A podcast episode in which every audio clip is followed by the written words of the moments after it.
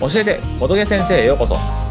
この番組は現在の教育は子育てにボードゲームを使った新しい教育を提案する番組です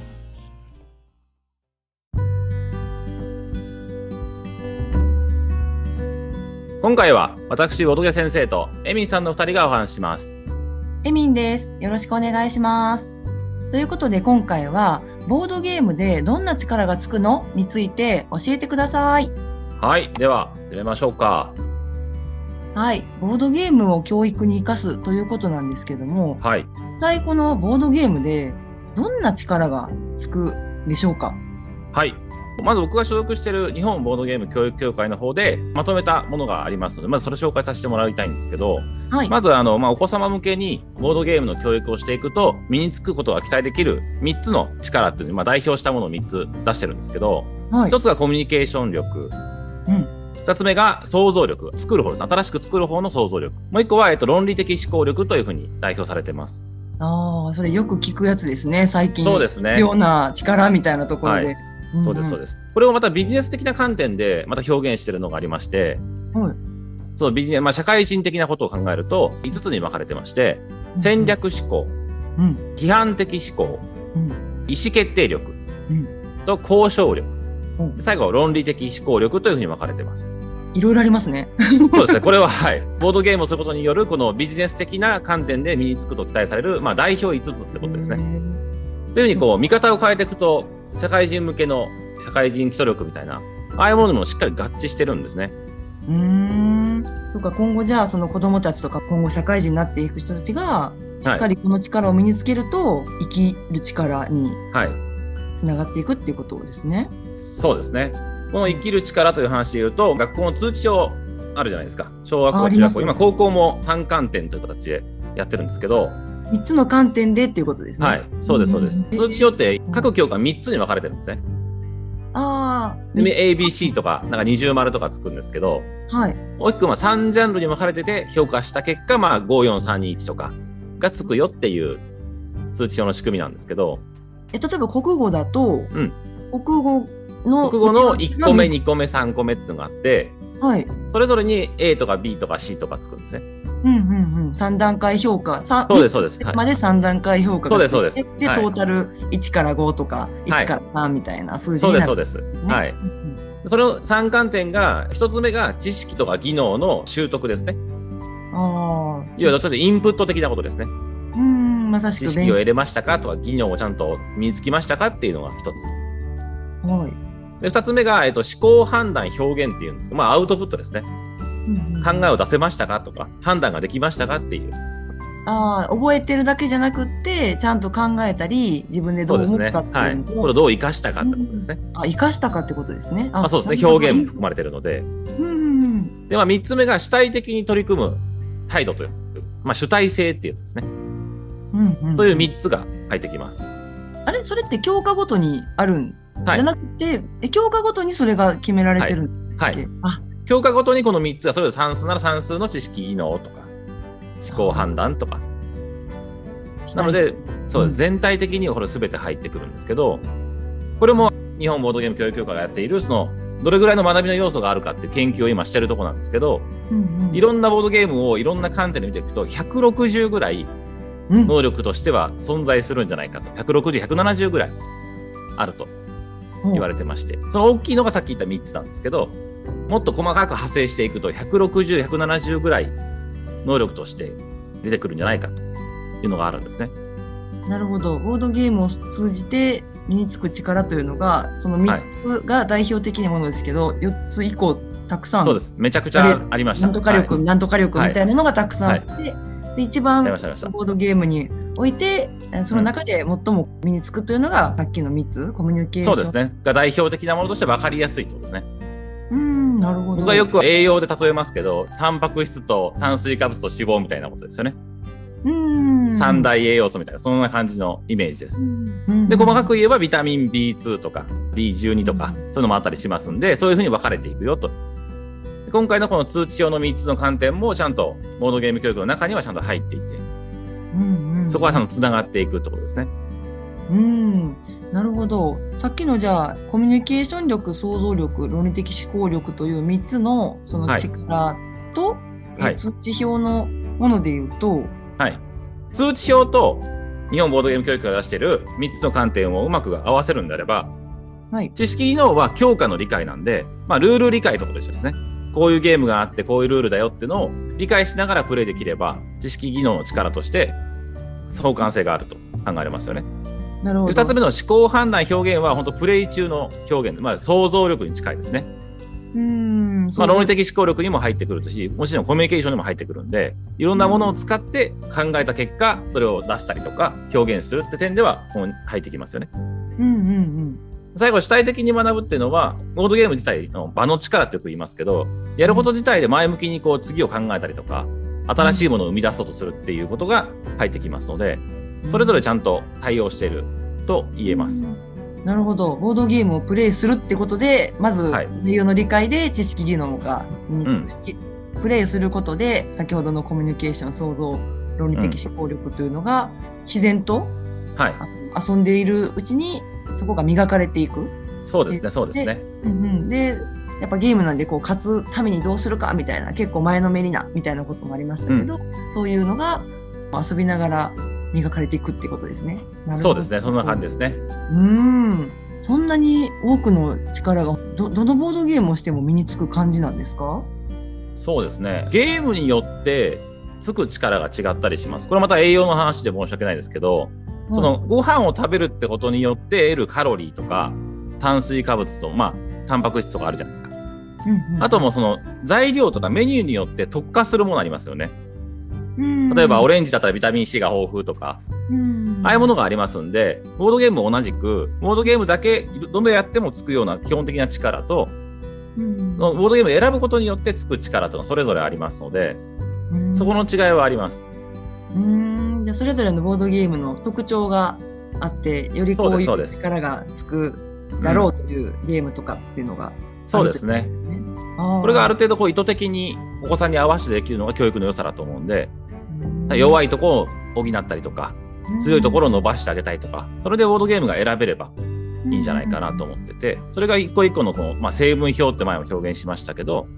それれぞれにつく力があるので、それをまた今後、また紹介できればなと思ってますそう。ですねいろんなうんボードゲームがあるっていうことで、いろいろこうどういう力が特に身につくかとかぜひお聞きしたいですねまた今そ後うですねはい続きが楽しみです、そうですね。一つ具体的に今よく有名なすごろくはい、はい、例えるとして、はい結、構すごろくってやったことあったり私も子供ってやってるんですけど、はい、力みたいなところとあまりつながらないような気がするんですけど、ちょっと例えばすごろくで言うとちょっと先ほどのうん力がどう磨かれていくかって教えていただけますか、すごろくをボードゲームもちろん考えれますので、場でやる力っていうのもつくと思ってるんですね。うん例えば運が強いので、運とどう向き合うかとか、あー結構そのね、思ったような数字が出なくて、わーって怒っちゃう子もいるじゃないですか。うんねでもこれれは運なので、自分ではどうしようもないよってことを受け止めるっていう時間もやっぱり必要なんですよね。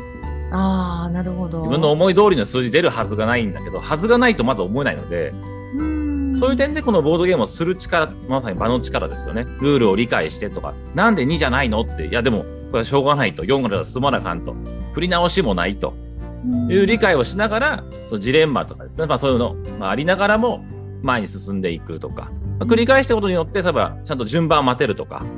そういうこともありますよね。ちゃんと枠に収まるぐらいの強さで投げるとか、 サイコロを。ああ意外とそれ難しい子います、やっぱり、小さいお子さんだと。うん加減がわからないとか、そういう意味では導入としてはすごくいいかもしれません。ボードゲームという場になれるとか、うんそういう順番が来るとか、それを我慢するとか、そういう点ではゲームが難しくない分だけ、そういう力の育成にはできそうですよね。人の話を聞いてるとか、うんはい、あのわーってせずにこう我慢するみたいなことができるかもしれないです。うんうん、確かに今おっしゃってサイコロ出て思い通りにいかないみたいな経験をしてでも、はい、うーって言いながら駒を進めるみたいなそうですねことも確かにそのなんか遊んでてわーみたいな楽しいなとかあ悔しいなとかはまああるとして、なんかそれ以上の力うんうん。になんかつながるって今なんかすごい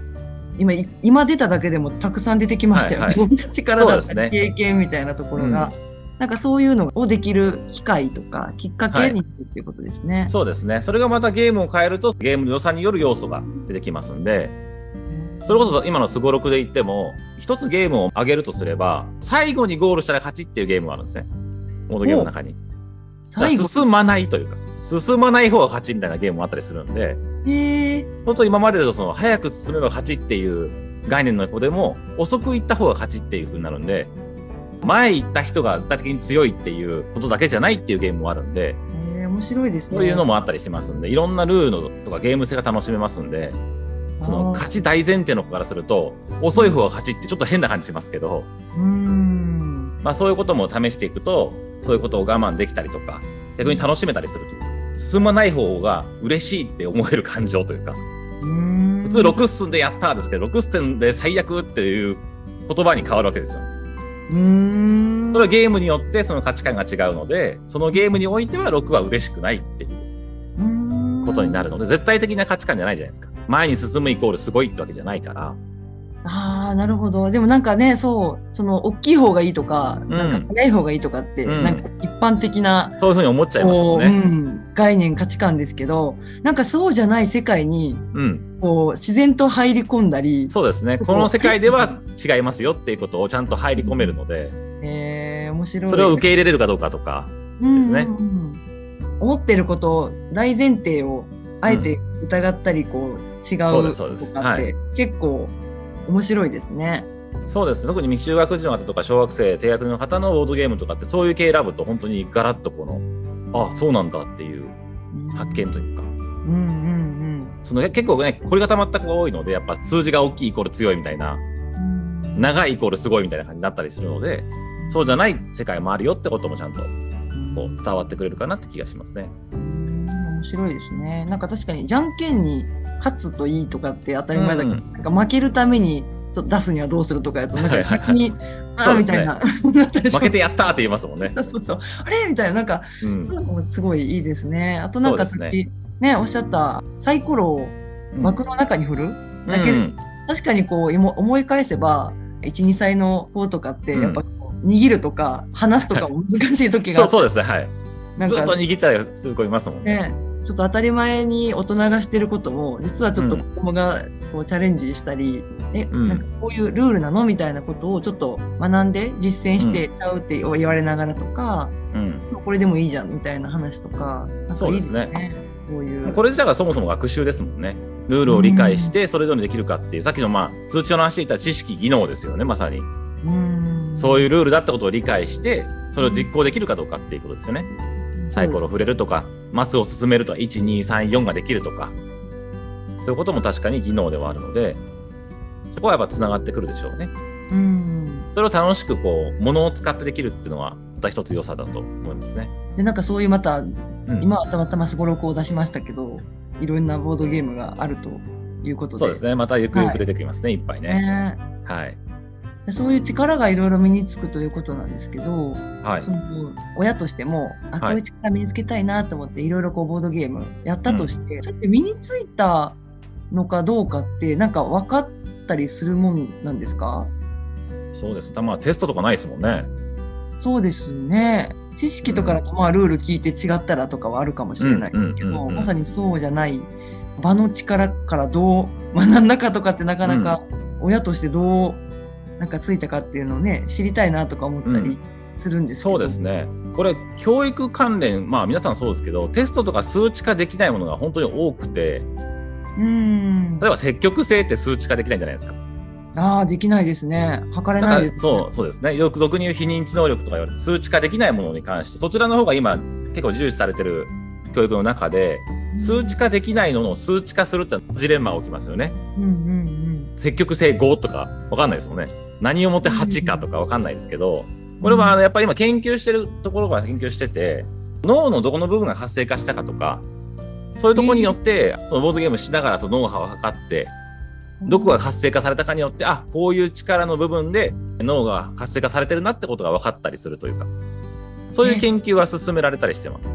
そんな、えー、脳のそどのの部分ゲーがム中のですねゲーム中の脳の動きがえーどこが活性化したか分かるとじゃあ記憶なんだなとかあ考えてる脳のとこだなって分かるのであそっちが鍛えられてるってことが一応分かるじゃないですか。ああそうですねやっぱりはいそこがアクティブに動いてるそうそうですねはいってことそこがこう今訓練してるみたいなそんな感じそうでよすそうです、はい、ねそれは今研究として進んでるところはあったりしますしあとはその教育関連で多いのはアンケート結果とか結構多いんですね。うんうんビフォーアフターじゃないですけどやる前とやる後やった後で本人がどう自覚してるかうんんこういう力がついたと思うとか、こういうふうにできるようになったとか、そういう自分の中のビフォーアフターで評価するっていうケースと、あとまあ観察者、保護者も含めて、その人が前後を見てどうかっていうのをこうアンケート的に実施するっていう評価も今定番化してるというか、っていうところはありますね。やっぱ非認知能力である以上数値化できないけど、ビフォーとアフター分かってる人がちゃんと変わったって分かってれば、もうそれで十分な気はするんです。実感があるかどうかなんで、やっぱし、教育って。あーなるほど測れないけど測るという目に見て数値化はしないけど、やっぱ子供がこう変わったとか、こういう変化があそうっですはたっいてことを、自分もそうだし周りもそうですあのね見。ててそれでじゃあ次はこうやってみようみたいなそう感でじすでねつ。ながっていく、積み重ねていくっていう感じですか、特にまあね年齢が上がってくれば自分でもねあ変わったなって分かったりすることありますけど特にまあ小さいお子さんの場合は保護者の方とか周りの方が見てどう変わったかっていうのをなるべくこう観察してあげて、まあ、言語化してあげるとか例えば保護者に説明してあげるとかということがやっぱ必要なのかなって気がしますね。そうですこれ数値化したとまたねまたおかしくなっちゃいますからまあそうです数ね値化できないものなのでやっぱできないなりにもでも実感はやっぱりあるので実感を大事にしてもらいたいなと思いますね。うんその実感ってどんな感じなんですかねボードゲームやっぱプレイしてああ遊んだ楽しかった以上にうん何か自分で感じるものなのか、ま、周りそうもですね見てわ分かるものなのか周りが見てわかるという意味ではプレイの仕方が変わるとかプレイ中の言動が変わるってことはありえますねへーあこのセリフ出るんだとかあこのプレイしだしたなとかそれはゲームごとにあるので、うんはい、日本ボードゲーム教育協会でも今それやっててそのどうなっていくとこう習熟度が上がったと言えるかとか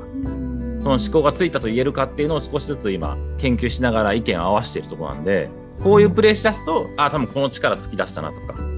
だけどこのプレイは多分この力つかないと多分出ないなっていうことも分かってきますんで、この一瞬というか、その場だけ見ちゃうと分かんないですけど、まあ教育ってやっぱ回数重ねるとか、時期を重ねていくので、時系列で見ていくと変化が分かると。あう、ん最初できなかったけど、あれできるんだ。うん例えば保護者の方がたまたま見たときに、その定点で1ヶ月後とか見たときに、あ、これできるんだってことを確認することができる。なるほど。そのボードゲームって自分が回ってきた時に何をするかとか何を喋るかみたいなところが少しまあ見えますもんな。そろそそうこではす見ね、はい。えますね。なるほど。で例えばそのなんかオセロってやりますけど、とりあえず初めてもう自分の色にしたいがために、 はいはいはい結。構一番たくさんそうですね、いっぱいいけまるやあ、そつれ選びもね、ますそれも一つのはい発達段階かもですけど、うん一番たくさん、なんかと、その場で取れるみたいな感じですけど、やっぱ大人って、こう、 端っこ取った方が後からみたいなそうですね、角があってありますね。そうはいそう、角取るとか端っこ取るとか分かるから、そうすると勝てる確率が高くなるみたいなことうんうを、ん初めは知らないけどなんか重ねていくうちにそうですね回ってきたり、学んでいったりりしますよね。そうですねだからそれであなんか角取り始めたぞとか そうです、そうです。みたいなところから長期的な本当に勝つためにどうするか今,、はいはいはい今たくさん色を取るためじゃないっていうのが出てくるとか、そんな,、そうですね、そういうことですね。うんうん、なんか例えば 3, 3つ取れるんだけどあえて1個取るだけのところを置くとかですね目先のいっぱいじゃなくてへえなってくると少し変わった感じますよねあ次のこと考えてるんだとかうんここに置かないようにあえてそっち置いてんだとかそういうことも見えてくるので、まあオセロの場合ね同じ人とずっとやってれば相手が分かりますよね変わったって例えば親子でやってればお母さんが見て分かったりするんでうんおおってなりますよね。うん 確かに将棋とかもね、はいとりあえず飛車を動かしたいみたいな、こううんありますあります。はいうこうわーって動かしたいってそ思ういそまうとすり。あえず動かしたいみたはいい、なとこもあるけど、い、やいやお王様取るのが王そ様うそうですね。王そ将うです王ね。将取るのうが、んはいゴールだよみたいな感じでちょっとこうね知恵が、そうです知ね恵がついてくるみたいな感じですよね。だあから面そう白いうい変化がやっぱ見れるのがこの非認知能力的な良さなのであーそうですね自分だけ黙々やってもなかなか年齢が上がってこないと気がつかないんですけど周りの人がやっぱいると気がつくこともあるしおおと思うことはああるんじゃないかなって思うんですね。うん面白いですね。じゃあ親としてね子供と一緒にやってもこう子供の変化も楽しめたり。そうですね、うんそうですね。僕の教室でも月に1回保護者の方も一緒に来るって授業があるので、ああそうなんですか。なので月1で見れるんですよね。えーお子さんがやってる様子を自分と一緒にやるので、え、こんなんできるんだとか、あ、泣かなくなったとか、そういう変化がちゃんと見てくるので、あ、ちゃんとルール守ってるとか、うん別にまあ、いちいち言わないですけど、お母さんは。そういう顔をしてることはちゃんと分かってるんで、見て て、おーってなってる様というか、うんはい、そのだんだん様子変わってるのも、やっぱりずっと見てるからこそ分かることなんで、うんそれが大事かなと思いますね。うんうんうんうん逆にそれがいっぱい見れるって良さがもちろんあるので、モノゲーム教育は。いっぱい見れるいろんな、いろんなとろ。ころのいろんな箇所が見れるんで、このゲームやってもこういう違いあるしとか、ああなるほどなるほど。はいボードゲームがたくさん種類があるからこそそうですね、はい。いろんな面が見れたりするっていう感じ。んそうですね、そういう点ではいろんなのが見て楽しいかなと思いますね。なるほど。結構いろんな力がつくのかなと思うんですけど、いや、自分の子供を考えても、もちろんオールマイティじゃないので、うん、どんな子でもそれって身についていくもんなのか、それともやっぱりスポーツとかでも、なんか同じ練習してても、こうんう身につくこと、身につきにくい子がいたりするはい。なと、まあ私自身振り返ると、同じ練習しててもなんか友達すごい上手いのに私上手くなれんなあそうとかあでっすねたりうんしたことがあるんですけど、そうですね、まあ、スポーツだとセンスとかね、言ったりしますよね、才能とかって言われたりしますけど、なんかそうやってボードゲームに当てはめるとどう、なんか違うのかいやそれとも比較的みんう、なん力がついていくのか、そのあたりっていろんなお子さん見ら見てらっしゃる先生としてどうお感じそうですすね。うーんと、これ、ボードゲームの良さっていうのは、ボードゲームというもので、それを身につけようということができるってことなんですよね。ハマる人もいるってことです。だからハマらない人もいるかもしれないです。かあそれはそのボードゲームが好きかどうかっていうことですか、そのハマるあというえっ、と、想像力をつけようと思った、このボードゲームがハマらない子もいるかもしれません。あそれをすることでどんどんこう、想像して努力がついていくって、わーっってこう、はい、はまっていく子もいれば、そうでもないよって子もいるかもしれません。その子は別のものを使うとハマるかもしれないんですけど、ただ今までは多分、ボードゲームを使ってそういうことをしようと思ったこと多分ないと思うんですね、まだ。世間的にもまだ、まだ少ないと思うんですけど、これからそのボードゲームを使うといろんな力をつけるっていうきっかけになるんじゃないかと。新しい選択肢の一個になるんじゃないかっていうのが僕らの提案というか、になりますんで、これまでなんかこういうふうにしてほしいなとか、こういう知識つけたいなとか、えーこういう思考をつけたいなと思って、例えばワークとかややるのももちろん手ですけど、一個このボードゲームを使ってみるっていうこともできるんだよっていうことは知っといてもらえばいいかなと思いますね。うんうんうんうん、でその子供次第で子供の特徴とか、まあ、好き嫌いとか、まあ、ハマるどんどんそういう脳が活性化していく子はもいいれば、はいはい。ハマらない子もいるけど、うんそういうのをこうツールとして使ってみてそうすですごそいうこです。うですごいなんかハマっていったなみたいな、うんここを先生は見たことがあるって感じですかそうですね。それはありますね。本当に勉強がやっぱ全然得意じゃないというか、うんいう子がいて、こうゲーム的にやるんだったら全然前のめりにやれる子って結構実は多いんですよね。へー塾で授業しててもちょっとゲーム要素を入れると普通に単純に感情を覚えるだけだけどすごい前のめりにやるとかそういう子もいっぱいいますからうんんんそういう子はやっぱボードゲームっていうのでこの勉強じゃない部分に一回置いてあげてもそういう力はつくと思うんですよねうんし前のめりにやってくれるんでうんそれがさっきみたいに自然とこの力がつくようなものを選んでいきながらそういう力をつけていくってことはできる可能性はありますね漢字を覚えるって今おっしゃいましたけど、なんか漢字覚えなきゃみたいな感じでなかなか苦手意識を持った子も、ちょっとこうゲーム要素を入れたりなんかそういう漢字を使ったボードゲームとかもあったりする、はいはいありますありますはいちょなんかそっうというのや漢字に興味を持ったりとかへーそれ答えたいから身の回りの漢字ちょっと気にしながらちょっと覚えておくとかそういうふうになってくるんじゃないですかねうんうんうんうんなるほど面白いですねなぜボードゲームによってそういう力がつくのか みたいなところってどんな、はいはい一これ言もで言うと学者的な話になりますけどね。 まあ一つ大きいのは前向きにやれるからじゃないですかね。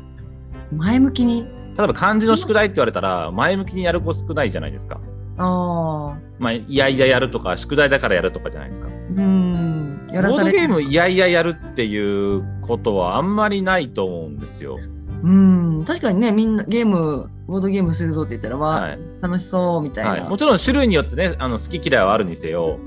たまるボードゲームが絶対こういろんな種類があるので、例えば可愛いものが好きだったら可愛いものとか、みんなで協力するものがよかったら協力するものがいっぱいあるので、多分いやいややるっていうことはあんまりないと思うんですよ。少なくとも勉強よりは、うそんの確率は少ないと思うんで、前のめりにできるってことはやっぱ力が前にこう出せるってことですよね。まあ、脳の活性化の話とすれば、やっぱ前向きにやるのと、その義務感とかうんでやるのと全然脳は違うはずなんで、まあ、その辺がやっぱり能力としてつきやすい大きな要素じゃないですかね。し、続けやすいというか、うんもう一回やりたいとか、次はやりたいって思えるのはやっぱありますよね。楽しいって感じなんですかねなんかそう、やっぱ楽しいが大事ってよく言いますよね。その勉強的なこともそうですけど。そうそうそうなんか勉強が趣味だとねいいじゃないですけどなまあんか確かに確かに。そこまでハマればね、いいんでしょうけどね。まあでも楽しいしもっとううまくなりたいみたいうんなうんうんうん気持ちとかがそうやってじゃあ漢字探そうみたいな次の行動を促すうん。ボードゲームってすごいですね。スポーツ もね、それも十分ありますもんね。うんもっとスうポーまツもく別なに宿題じゃないですからね、別に。ああそうか。うん、だからスポーツツに近いようなハマり方というか、